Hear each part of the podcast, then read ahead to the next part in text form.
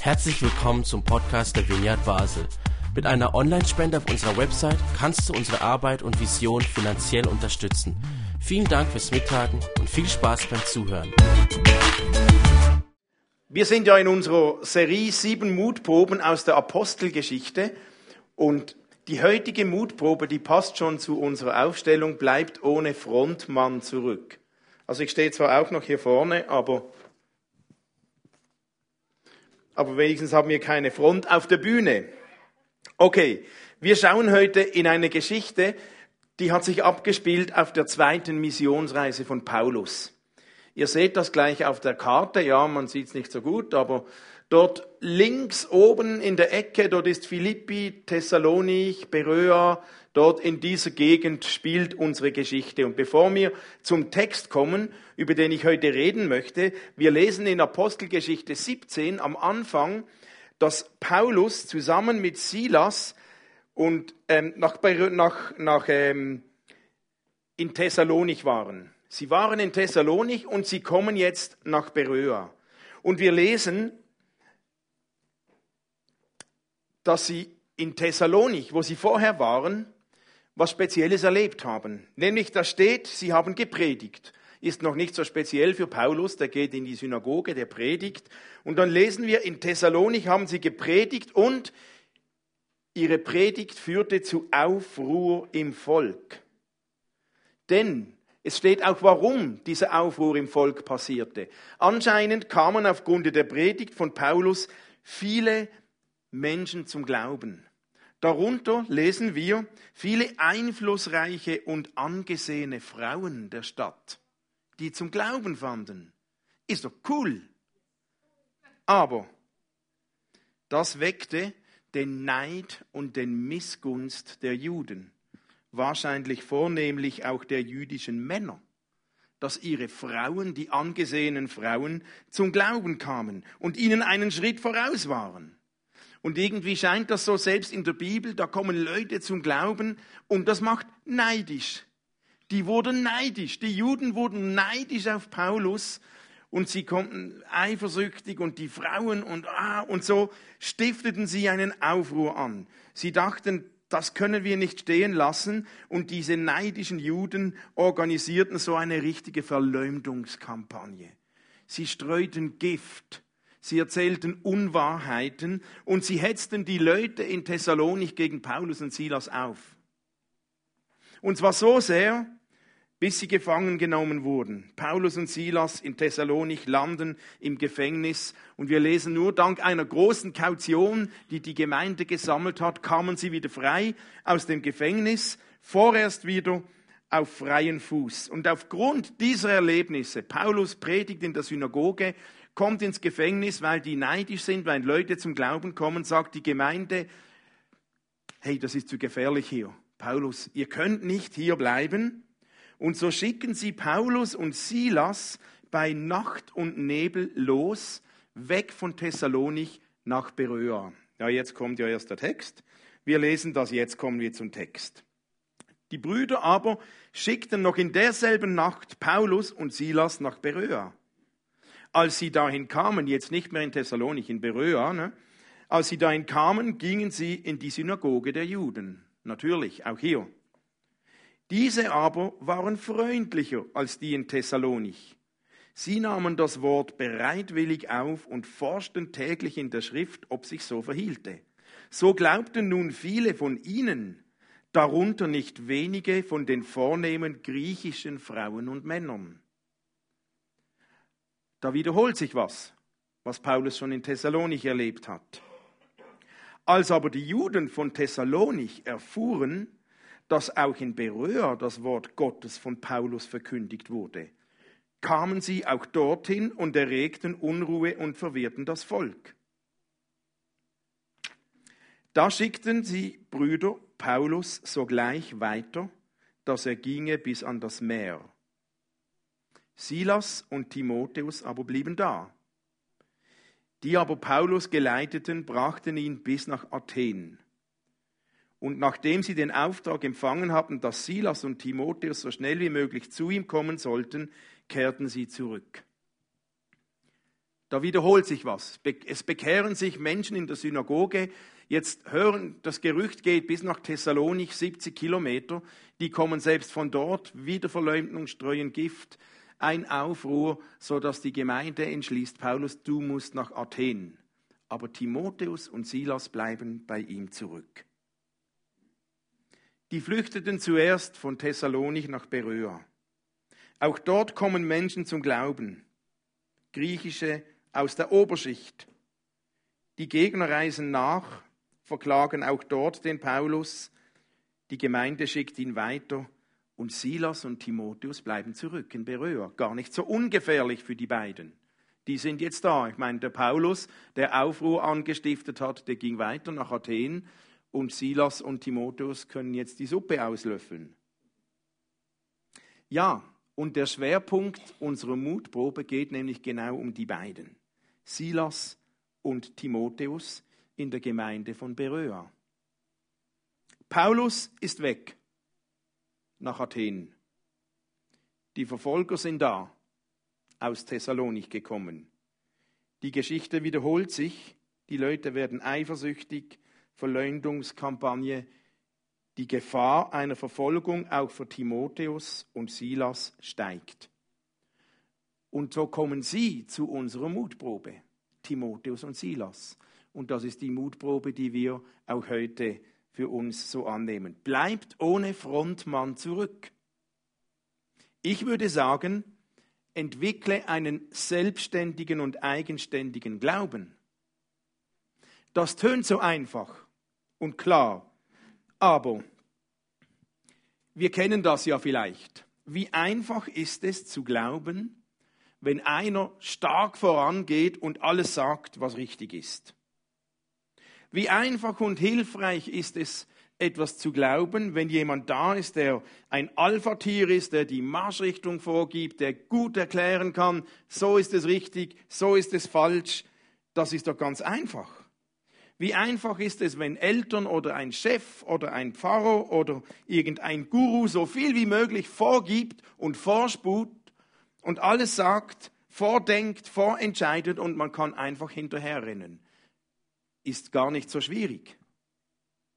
Aber um einen gesunden Glauben zu entwickeln, ist es wichtig, nicht nur jemandem hinterherzurennen, der alles vorspurt, sondern einen eigenen Glauben zu entwickeln. Glauben für sich selbst zu füllen, zu gestalten, zu leben. Und irgendwann, wir sprechen davon, einen gesunden Glauben zu entwickeln, irgendwann kommt in einer gesunden Entwicklung sowieso im Leben die Herausforderung, sein Leben selbst zu gestalten, seinen Glauben selbst zu gestalten, zu verwalten. Und dieser Schritt ist gar nicht immer so einfach, auch sonst im Leben. Weil wenn man was Neues selbst entwickeln muss, dann gibt es meistens ein Hin und Her von, ah, soll ich oder nicht, geht das oder nicht, begleitet von Zweifeln, von Ängsten, von Sorgen. Ich glaube, solche Phasen sind immer da, wenn so ein Wechsel stattfindet, ein eigenes Leben, einen eigenen Glauben zu entwickeln. Das kennen wir aus dem Leben. Eltern erleben einen solchen Moment, da müssen sie schon mal loslassen und da wird was selbstständig von den Kindern, wenn die Kinder in die Schule gehen. Der erste Schultag, ein Moment des Loslassens. Und die Kinder müssen jetzt aushalten, ihr Leben selbst ein Teil ohne Eltern nicht mehr zu Hause zu managen, ohne Eltern unterwegs zu sein. Später, das kommt bei uns jetzt schon bald, wieder so ein Moment, Simon zieht aus und wird heiraten. Es ist für ihn und Steffi ein Moment, ein Teil des Lebens jetzt selbst zu leben und selbst in die Hand zu nehmen und für uns gleichzeitig ein Moment des Loslassens. Aber das ist doch unumgänglich für eine gesunde Entwicklung. Und so ging es den Jüngern in der Apostelgeschichte doch genau gleich. Die waren gefordert in dem Moment, als Jesus sie zurückließ als Jesus auffuhr. Jetzt mussten sie plötzlich lernen, nach mehreren Jahren mit Jesus zu leben, ohne ihn zu leben, ohne ihn an der Seite zu haben, zu glauben. Jetzt waren sie mit Jesus umhergezogen, haben ihn erlebt, haben ihn gehört und plötzlich sind sie alleine, ohne Meister, ohne Vorbild. Natürlich hat Jesus gesagt, da kommt dann noch einer, der hilft euch, der Beistand, aber zuerst mal heißt das, liebe Jünger, lieber Petrus, jetzt müsst ihr selber denken. Jetzt habt ihr drei Jahre von mir gelebt, jetzt selber leben, selber entscheiden, selber, selber handeln. Ihr könnt nicht zuerst Jesus fragen. Die waren gefordert. Ihr Frontmann war weg. Silas und Timotheus hier in der Apostelgeschichte genau dasselbe. Paulus geht nach Athen. Der hat ja alle aufgewiegelt, der hat gepredigt, die Leute kamen zum Glauben. Jetzt geht er nach Athen. Sie, Timotheus und Silas bleiben hier. Der Frontmann ist weg. Die Gemeinde in Beröa, die Gegner sind da. Puh. Jetzt müssen sie selbst Verantwortung übernehmen. Jetzt müssen sie leben. Jetzt müssen sie dazu stehen. Eine Herausforderung. Wir kennen das ja auch als Gemeinde. Vineyard Basel, als Martin vor einem Jahr weiterzog. Martin musste die Gemeinde loslassen und wir mussten lernen, ohne ihn weiterzugehen. Eine Herausforderung, jetzt selber glauben, jetzt geht selbst weiter. Wir kennen das im Leben. Und es gäbe wahrscheinlich noch ganz viele solche Situationen, wie sie Timotheus und Silas hier erlebt haben. Eine Situation verändert sich, Verantwortung wird abgegeben, und man muss lernen, einen Schritt zu machen. Und da klickt für mich sowas an, was Mut braucht, aber was gesunden Glauben ausmachen soll. Wir wollen einen Glauben fördern, der selbstständig ist und sich nicht abhängig macht von Menschen. Einfacher gesagt als getan, gerade im Kontext Kirche, Glaube, Religion. Wie viele Gemeinden und Pastoren gibt es, die ihr Amt oder ihre Verantwortung genauso füllen, ob bewusst oder nicht, die, die es so füllen, dass Menschen letztlich abhängig gemacht werden? Wie viele Leiter üben ihren Job aus, indem sie sich selbst unverzichtbar machen? Dass Menschen nicht freigesetzt werden, selbst zu denken und zu glauben. Aber hey, Abhängig sein sollten wir höchstens von Jesus, vom Heiligen Geist, aber nicht von Menschen. Niemand von uns. Und so gilt es zu lernen für uns Christen.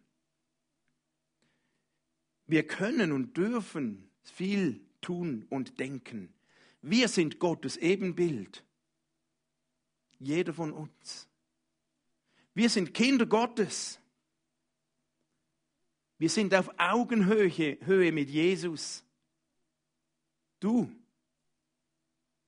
Und das heißt, wir sind ausgestattet mit Gaben, mit der Fähigkeit zu denken, mit einer Seele, mit Geist, mit Verstand. Wir können Dinge selbst entscheiden und, und erkennen und denken und leben. Was für ein Vorrecht.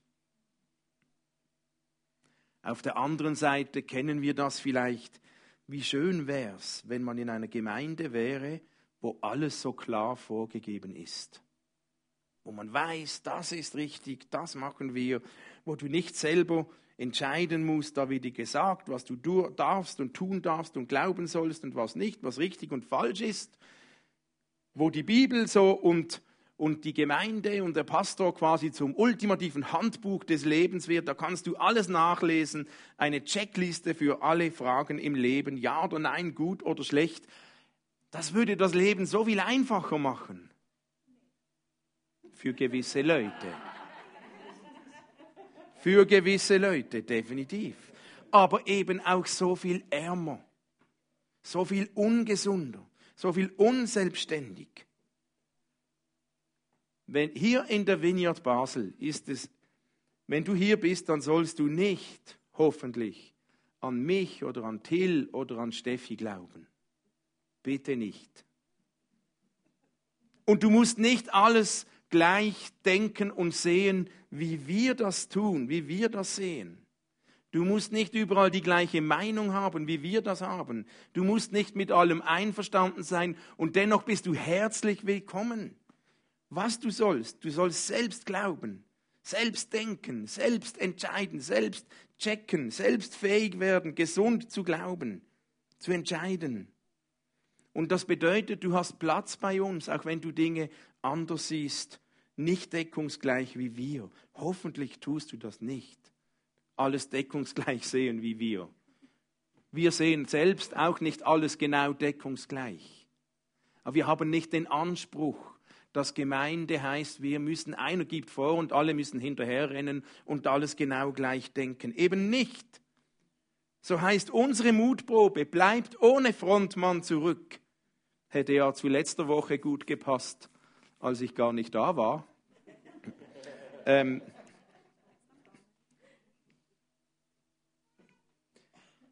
natürlich sage ich nicht, dass es keine Gemeinde braucht. Logisch braucht es eine Gemeinde. Christsein ist ein Mannschaftssport und kein Einzelsport. Und ohne Mannschaft kann ich nicht gewinnen und nicht besser werden, mich nicht entwickeln, nicht wachsen. Aber eine Gemeinde und Gemeinschaft erleben darf nie heißen, dass man in ein Korsett gezwängt wird und nicht mehr eine eigene Meinung haben darf. Sicher nicht. Mutprobe bleibt ohne Frontmann zurück. Und hey, das ist nicht meine Abschiedspredigt.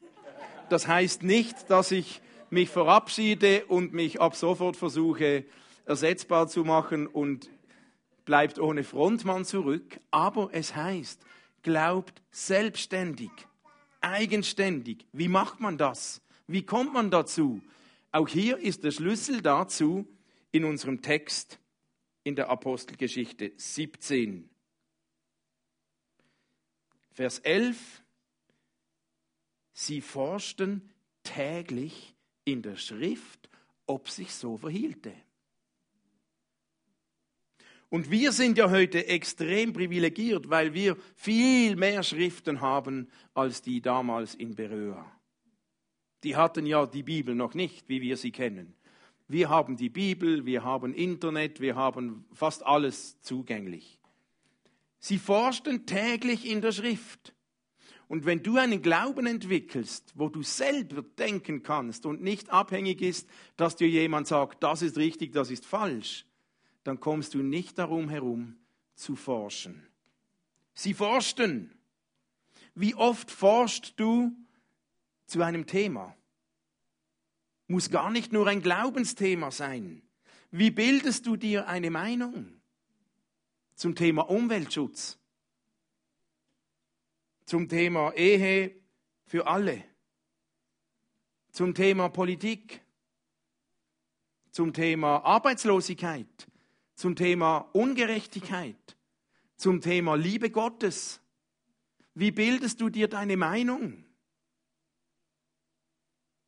Wenn man selbstständig eine Meinung haben will, kommt man nicht darum herum zu forschen, zu investieren.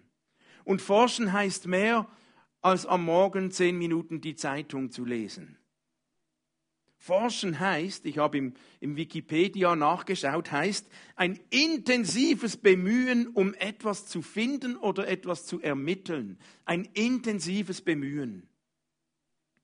Kannst du forschen über irgendein Thema?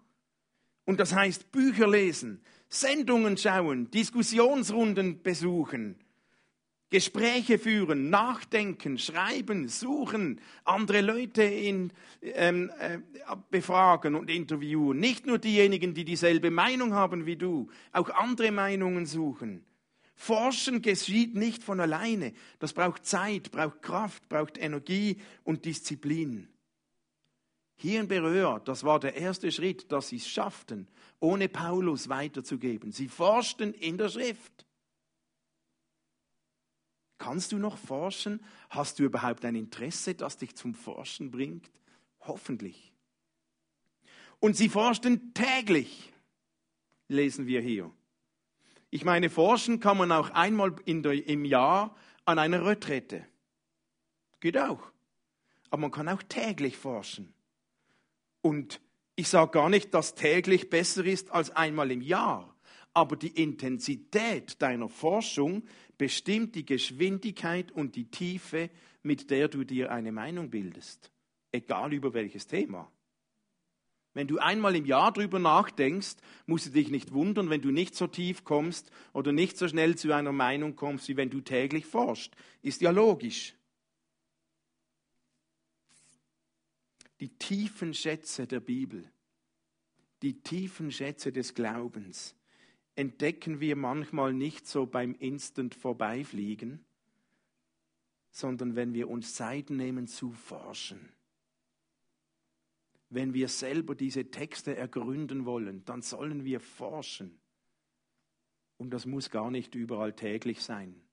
Ich finde, während dem Studium ist so ein Privileg für alle Theologiestudenten. Wann schon kannst du tagelange forschen und graben auf Arbeitszeit? Das kannst du nie mehr, wenn du nicht mehr im Studium bist. Aber man kann das auch wöchentlich oder monatlich und muss ja nicht den ganzen Tag sein. Dann sie forschten in der Schrift. Wo holst und suchst du dir deine Inspiration für deinen Glauben? Was gibt dir Munition für deine Forschung, für deinen Glauben, für deine Meinung? Ist es einfach der Sonntag im Gottesdienst? Hörst du Podcasts? Liest du im Internet? Liest du Bücher? Hey, das ist alles gut. Suche dir Inspiration. Eigentlich gehört es zur Job Description von jedem Christen. Suche dir Inspiration, dass du weiterkommst. Und dasselbe. Wer einmal im Monat fünf Minuten in der Bibel liest, macht nichts falsch. Aber du musst dich nicht, nicht wundern, wenn du die tiefen Schätze der Bibel nicht so einfach entdeckst. Und ich glaube, am meisten Input nicht der einzige, aber der meiste Input für unseren Glauben finden wir in der Bibel. Und da gibt es noch ganz viel, das gehört zum Forschen dazu. Wie lese ich die Bibel? Wie verstehe ich die Bibel? Wie verstehe ich diese Texte? Wie muss ich das angehen? Das gehört ja alles zum Forschen. Aber ich glaube, in der Bibel finden wir am meisten Input für unseren Glauben, nicht den einzigen. Liest du überhaupt noch die Bibel? Das ist nicht die einzige Quelle, aber es ist eine Quelle. Eine wichtige, eine gute, eine tiefe Quelle. Warum machten die das? Sie forschten täglich in der Bibel, ob sich so verhielte. Und das, da geht es darum, ohne Frontmann einen eigenständigen Glauben zu bilden, heißt, glaube nicht blindlings alles, was du hörst. Man sagt auch, glaub keiner Statistik, die du nicht selbst gefälscht hast. Glaube nicht blindlings alles, was du hörst. Auch nicht bei uns in der Vineyard. Wenn ich eine Predigt halte, dann erwarte ich nicht, dass ihr alle einverstanden sein müsst, dass ihr alle gleicher Meinung sein müsst, aber ich hoffe, dass ihr euch selbst auch ein paar Gedanken dazu macht und sucht und prüft, ob es sich so verhält. Paulus sagt in 1. Thessaloniker 5, prüfet alles, das Gute behaltet. Und man entdeckt nicht nur Schätze von den Aussagen, die man selbst auch so sieht. Man entdeckt auch was von Dingen, die man anders sieht. Und der Schlüssel, um einen Segen mitzunehmen bei einer Predigt, ist gar nicht immer, was der da vorne sagt. Der Schlüssel ist mein Herz wenn ich mit einem offenen Herz in einer Predigt sitze, und ich habe schon viele Predigten gehört, viele, die mich sehr angesprochen haben und andere gar nicht. Aber der Schlüssel ist nicht nur alleine, was erzählt wird, sondern ist meine Herzenshaltung. Wenn ich ein offenes Herz habe und forschen will, herauszufinden, wie es sich verhält, dann kann Gott zu uns sprechen. Und je intensiver wir in der Schrift forschen, desto schneller werden wir fähig sein, einen eigenständigen Glauben zu leben, ohne Frontmann zu sein, ohne Vorkoster die Bibel zu lesen und zu leben. Und das ist für mich das Ziel für einen gesunden Glauben. Liest du noch in der Bibel? Manchmal, ich kenne das, da wird die Bibel so man kennt alles schon, ist alles angestrichen, man weiß schon auf der nächsten Seite, da habe ich in Gelb, in Grün angestrichen. Hey, manchmal hilft's, wenn man nicht mehr in der Bibel liest, eine neue Bibel zu kaufen. Oder eine neue Übersetzung zu nehmen. Oder mehrere Übersetzungen. Oder eine andere Sprache. Oder die Bibel mit jemandem zusammenzulesen. Aber forscht und sucht in der Bibel selbst, ob es sich so verhält. Glaubt nicht blindlings, was ihr hört. Und ihr könnt Dinge anders sehen. Unsere zwei Mutproben aus heute. Glaube selbstständig und forsche täglich in der Schrift. Und das ist einfach der Satz aus der Bibel. Ich sage nicht, du musst jetzt täglich und ich erwarte ein Protokoll, ihr müsst das alles aufschreiben, ob es wirklich täglich ist. Die Menge entscheidest du selbst. Aber forsche in der Bibel, irgendwann, irgendwie. Und logisch kannst du als Mutter mit kleinen Kindern zu Hause längst nicht dieselbe Zeit investieren, um in der Bibel zu forschen, wie jemand, der keine Kinder hat und viel Zeit zu Hause selbst gestalten kann. Logisch nicht. Aber finde dein Maß. Es kommt nicht auf die Menge an, aber auf ein Das. Nun lasst uns das praktisch tun. Bleibt ohne Frontmann, jetzt setzen wir das um. Ich behaupte, wir haben schon gepredigt, ja genau, ich gehe gleich einen Kaffee trinken. Ich behaupte, ihr habt das schon gehört, Gott ist nie anders als Jesus. Es gibt nicht zwei verschiedene Varianten von Gott oder mehrere. Gott gibt es nicht in unterschiedlichen Versionen. Gott ist immer wie Jesus. Gott kann nicht anders sein als Jesus. Das bedeutet, ist ganz wichtig für unser Bibellesen. Das bedeutet, wenn immer ich in der Bibel etwas über Gott lese, das ich bei Jesus nicht finde, und das gibt's, dann kann das nicht Gott beschreiben. Okay? Warum nicht? Weil Gott immer ist wie Jesus. Und wenn ich was lese, das nicht wie Jesus ist, dann kann es nicht Gott sein. Okay? Jetzt brauchen wir Licht. Ich habe euch ein paar Bibeltexte kopiert und jetzt sollt ihr forschen und lesen. Ihr könnt auch eure eigene Bibel nehmen. Ich habe da Übersetzung eine ausgewählt. Jetzt haben wir 10 Minuten, 15 Minuten Zeit. Lest diese Texte, besprecht es miteinander, dort wo ihr sitzt und schaut, ob es sich so verhält. Stimmt das, was ich sage? Gott ist nie anders als Jesus. Ja, tönt nicht schlecht. Jetzt sollt ihr nachlesen und diskutieren, ob es sich so verhält.